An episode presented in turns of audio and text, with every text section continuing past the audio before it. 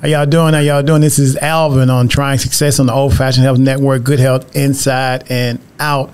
Today on my Black History Show on Trying Success, I have an amazing guest. To me, he's one of my favorite historians that I found on TikTok. So I'm just gonna call him Mr. Historian, and I'm gonna let him tell you a little bit about himself and who he is and what he do. How you doing, man? Welcome to the show. Thank you, thank you. Been glad. Um, Glad to be on. So, um, my name is Anthony Kwamu. Um, I'm an army officer. Um, I love history. I do not consider myself a historian per se because I do not have a degree in history yet. It's something I'm looking towards getting in the future. Mm-hmm. But um, I, I, love history, um, world history, black history, all kinds of history, um, African history. And if it's history, I love it. it. Doesn't matter where it's from. I love it. So I, I want to tell you the, one of the things that, that got me with you that, that that made me say I have to get this man on my show, and it was something that I had heard about before, but there was a part that you did an interview on where you went back and did some research, and uh, you when you did the research, you found out your wife uh, was in the presence of you telling her about uh, you was telling telling people about that that there were actually black people were actually enslaved by other black people and and it was it was a research that you had done on this island. Uh, there was a remote island that really people don't know anything about. It was it was it was a real quiet. I, it was an island that just was discreet. And uh, you talked about that island, and I was like, I got to get him on my show because listening to you tell that piece and how uh, we were enslaved by some of our own, uh, at the hands of some of our own people that, that had us enslaved or helped with slavery. So I want you to tell me a little bit about more history that you found, and specifically about that particular. If you can remember that uh, uh, video that you done, do you remember the one I'm talking about?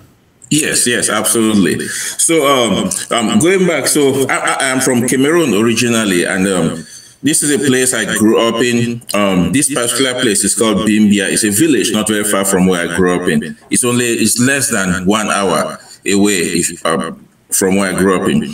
But in 2000, around 2007, surveyors were um, trying to look for a place to construct a hotel in the jungle, and they came across these ruins. No one had ever seen them before. No one knew anything about the ruins. They asked some of the locals in the area. They had no idea, but a few of the very elderly locals said yes, this was indeed a, a slave station, was a slave trading center up to around the 1840s. So when they um, so researchers immediately in the local university started digging into it, and there were some researchers who came from the US too. They looked into it, and they discovered that yes, this was actually a functional slave trading center. But the thing about it was that it was kept, it was very remote. It was in a very remote area. Even getting there today is quite remote.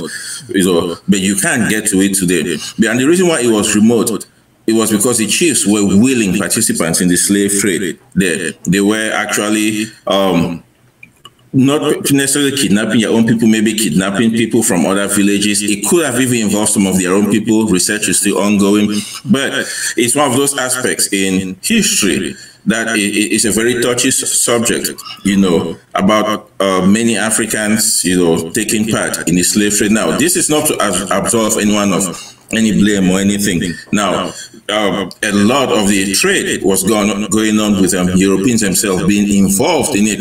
If you look at places like nearby Calabar, you know, and many other places in East Africa, the Europeans themselves sometimes carried out raids themselves, especially when it came to the Portuguese. Um, there are places like um, all over the West African coast where villages were bombarded until they provided slaves. If they were not and providing enough. Sometimes they got seized themselves. So that was very common. But in the case in Bimbia, these were willing participants, unfortunately. And um, what uh, which often happens sometimes, unfortunately. But what got me about Bimbia is that this was very close to where I grew up, and none of us knew anything about it. And the reason why it was so secret is because a lot of the times the willing African chiefs who took part in that trade, they had to keep it secret from their people because this was not okay with their people. There are many examples, especially in the Congo region, where people overthrew their chiefs when they found out that their chiefs were somehow complicit in the trade themselves. So Bimbia, when Bimbia was closed down in the 1840s, it remained hidden for about 200 years. So it took 200 years for people to even know that this place even existed. Wow. Wow. I, when you was telling that piece, man, I was like, wow, this is not only are the research that you do, But when you explaining the history that you find, it's it, you so detailed and and you so considerate and courteous that you try to make sure that when you explain the, the history that you found, that you also tell the people this is not a reflection of this or whoever it is that you're trying to make sure that you don't offend anybody when you do tell a history. And it's just so I, I just like the way you tell your history. I like the way you do your research, even if it's something that I've heard or seen before.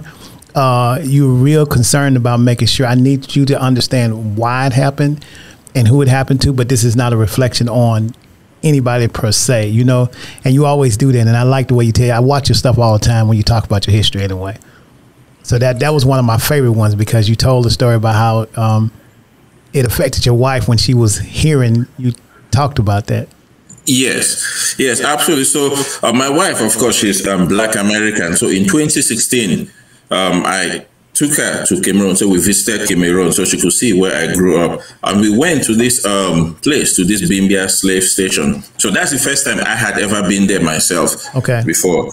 And when she stood there, you know, for me, it was, it was a sad event just look at But for her, I saw that, you know, it um she took it differently. It was hard on her, you know. It was really hard on her. And so for her to feel that um, her own people, you know, possibly did this to her. Right. You know, it, it, was really hard. So and I was standing there and I just, you know, it was just I just felt extremely, you know, it was guilt. It was guilt, right. you know. And she did her, she recently did her DNA and it came back the highest percentage coincidentally of where she may have originated from according to her DNA was coincidentally from Cameroon. Wow. You know, and the fact that I grew up in that area, in that same area, my family um, lived there, it is possible that my ancestors may have actually sold her ancestors into slavery. You know, it's a really hard, you know, feeling, you know. But it, it, it's, it's that, that's where healing starts. Mm-hmm. You know, it's, it's a very touchy subject for a lot of people. It's very deep for a lot of people. There are a lot of people who do not want to acknowledge that. There are those who acknowledge it, but still, healing has to start somewhere. Yeah. How do you feel about the whole thing with the critical race theory? Uh, well, put it to you like this. So, not about how you feel about it, but the kind of history that you do, the research you do uh, means to me that we need to understand history. We need to understand how stuff happens and how it comes about and where it is. So you'll be educated. And like you said, healing starts at, at understanding and knowing. So I appreciate the way you do, the way you do again, the way you do your research. But more or less, let, let's just get into this piece right here. Who is your favorite historian that makes you like history so much? You, you mentioned your brother. What makes you like history so much? What makes you want to be so passionate about it? Oh yes, I have. I have a lot of people. So um, I do have my my big brother. Um, I have my my father. He loved history. Then my grandfather. I, I I used to watch a lot of history, but when I was about twelve years old, there was this incident where I had to go out and play with a, with some friends of mine. My granddad was like, "Hey, come here, come sit in here and watch this documentary with me." And it was a documentary called The Africans. It's done by Dr. Ali Mazrui. He's a very famous Ethiopian mm-hmm. um, historian, and he did all this. He, he, had a series of videos on um, African history, and that was the first time I'd ever seen anything like that. You know, it took African for me. That was the first time I saw African history that was beyond um, slavery or colonization. You see, if in Cameroon, if you grow up in Cameroon or, or uh, parts of Africa, a lot of times the only history you learn about Africa is starting with colonization. Right. You come to America, history starts, or at least black history starts with slavery. But that's absolutely not the case. There was a whole lot of history mm. before all of that. So um, Dr. Ali Mazrui kind of broadened my mind with his documentaries on that. And then you also have um, um, Dr. Gates. Dr. Gates, you know, he does a lot of history beyond all of that. So he goes all the way back to ancient Egypt, to um, Ethiopia, Mali Empire, you know, a history before colonization or slavery or any of that. So those are some of my inspirations. Okay, okay. So now, so you're saying you're not a history professor yet, but you're working toward that. Are you thinking about becoming a history professor? Um, eventually, maybe. I, have, I, have, a career now. I'm an active duty full time um, army officer, so that gets um, yeah, that's be very very busy. Keeps me very busy. Right. So eventually, something I may look into. You know, whenever I get to leave the service. Okay. So now, history and archaeologists are one is a study of bones and things like that. and then of course the history that you do is uh, somewhat of the same. But would you be interested in, in something uh, historic like archaeology, bones, or anything that was? Does that excite you? Absolutely. Funny you should ask that.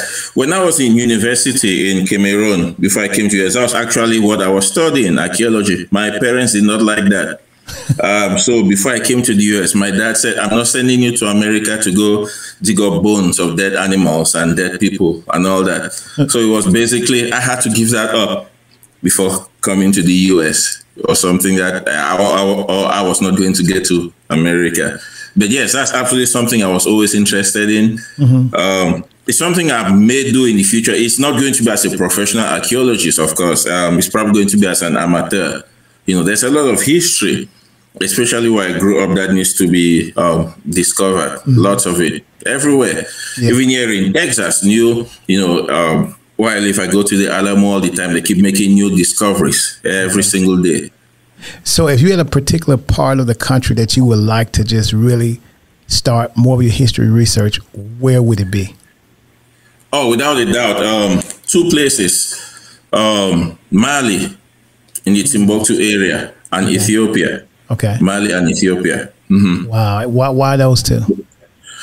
Um, there's a lot of. I'm very interested in African history because a lot of it has not been explored. Mm-hmm. Uh, Mali, um, the Mali Empire. I'm not sure how familiar um, your listeners are with it, but it's one of the. It was one of the largest empires in its day, right. and there is a lot of history behind it that we just don't know.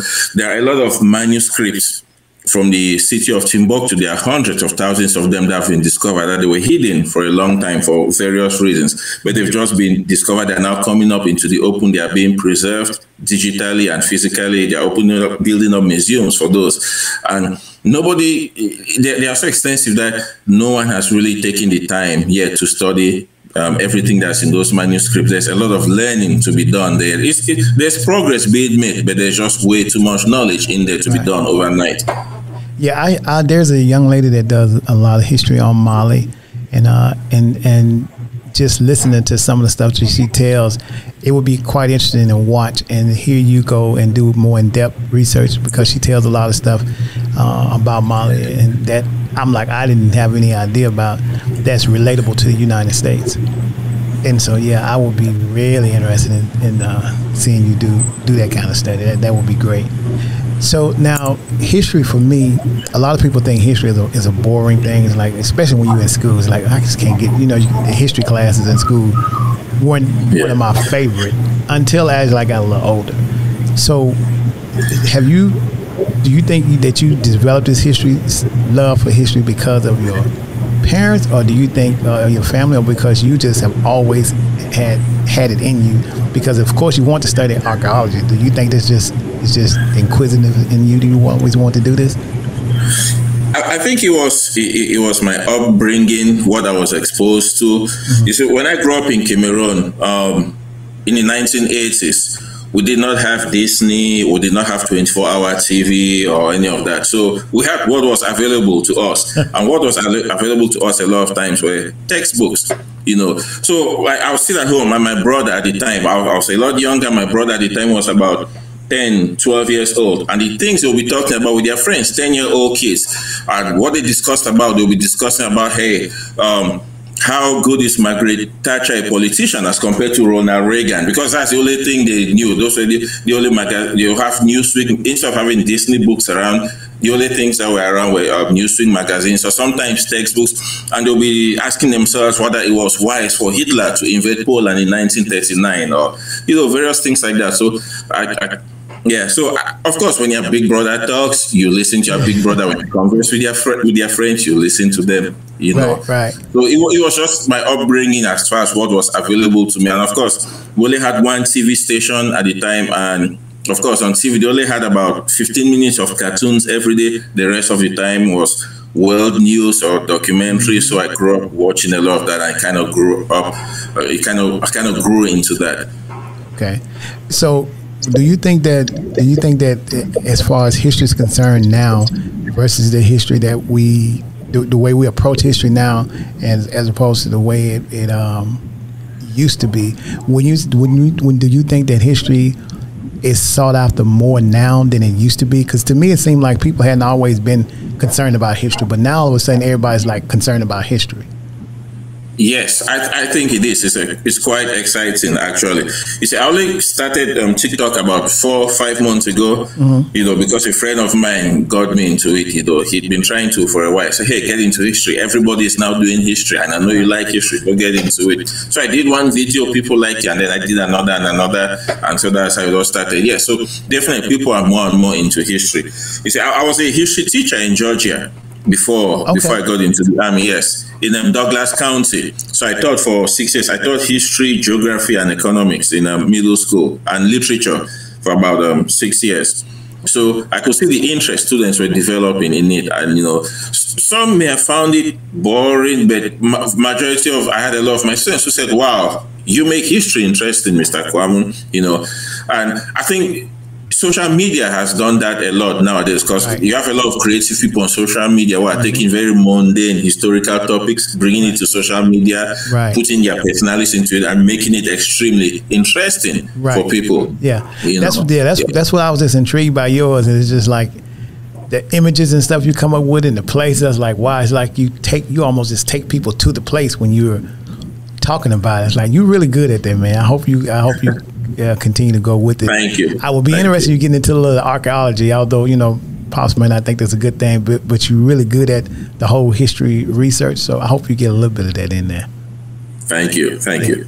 So let me ask you this. Do you believe, as far as history is concerned, how old do you think history actually really goes back? Everybody go back to A to BC and all that kind of stuff.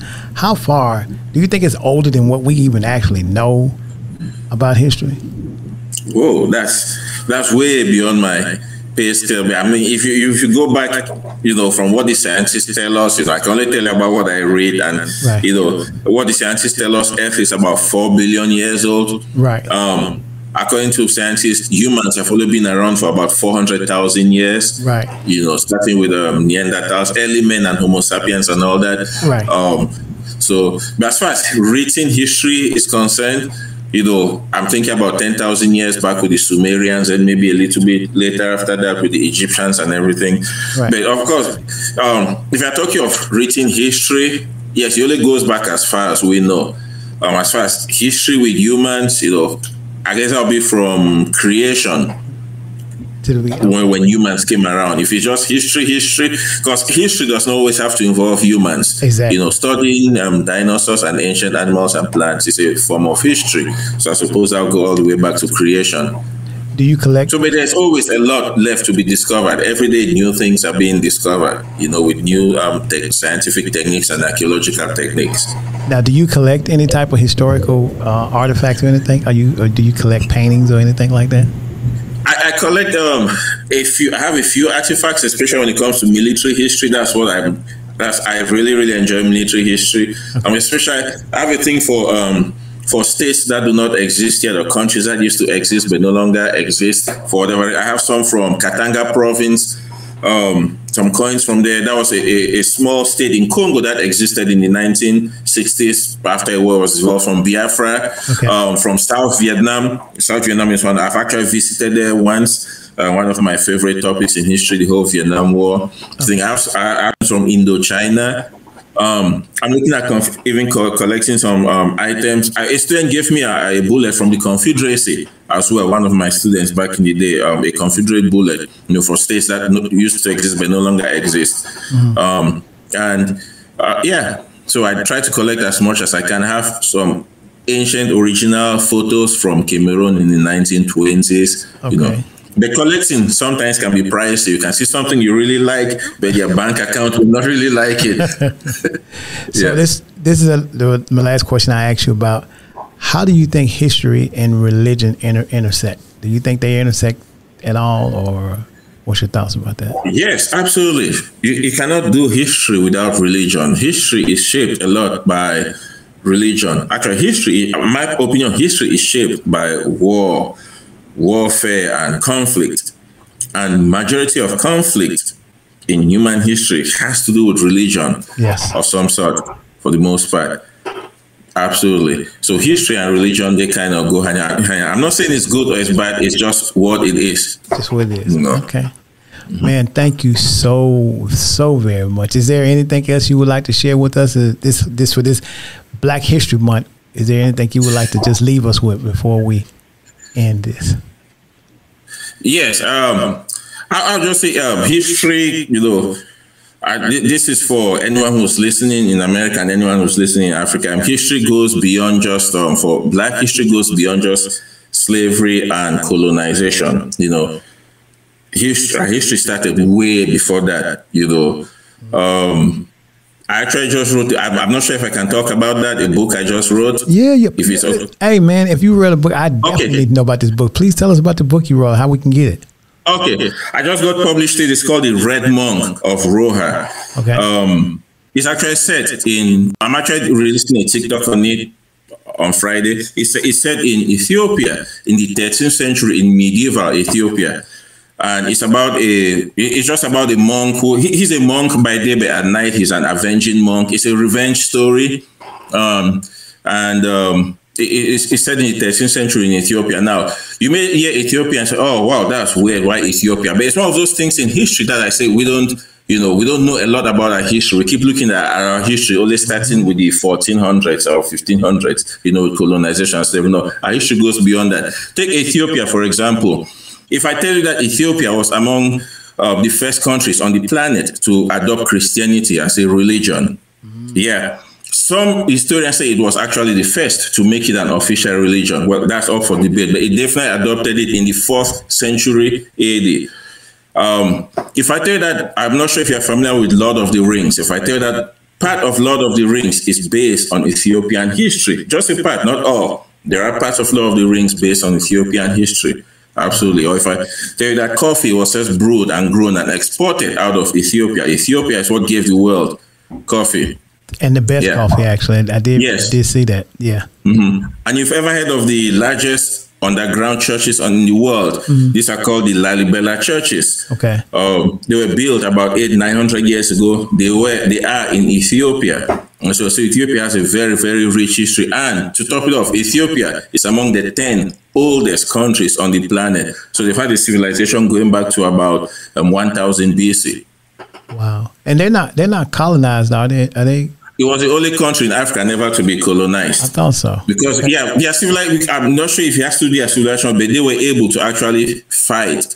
Uh, well, Italy tried to colonize Ethiopia, but they actually defeated Italy in several battles. In the end, um, Italy just gave up, and no other uh, country found it worth its while to uh, worry about Ethiopia. Wow. Do you have like a, a um, um, social media page or something where we can find your book, or how can they find out about this book? Um, yes, you can go to redmonkbook.com. Okay. Red, Red Monk. Is it redmonkbook.com? E D D or R E? How's it spelled? R E D, like the color red. Okay. Okay. Because the title of the book is The Red Monk of Roha. Can you hold the book up? You got the book there with you? Yes. Give me one second. Okay. I want to see. I'll get it. Yeah.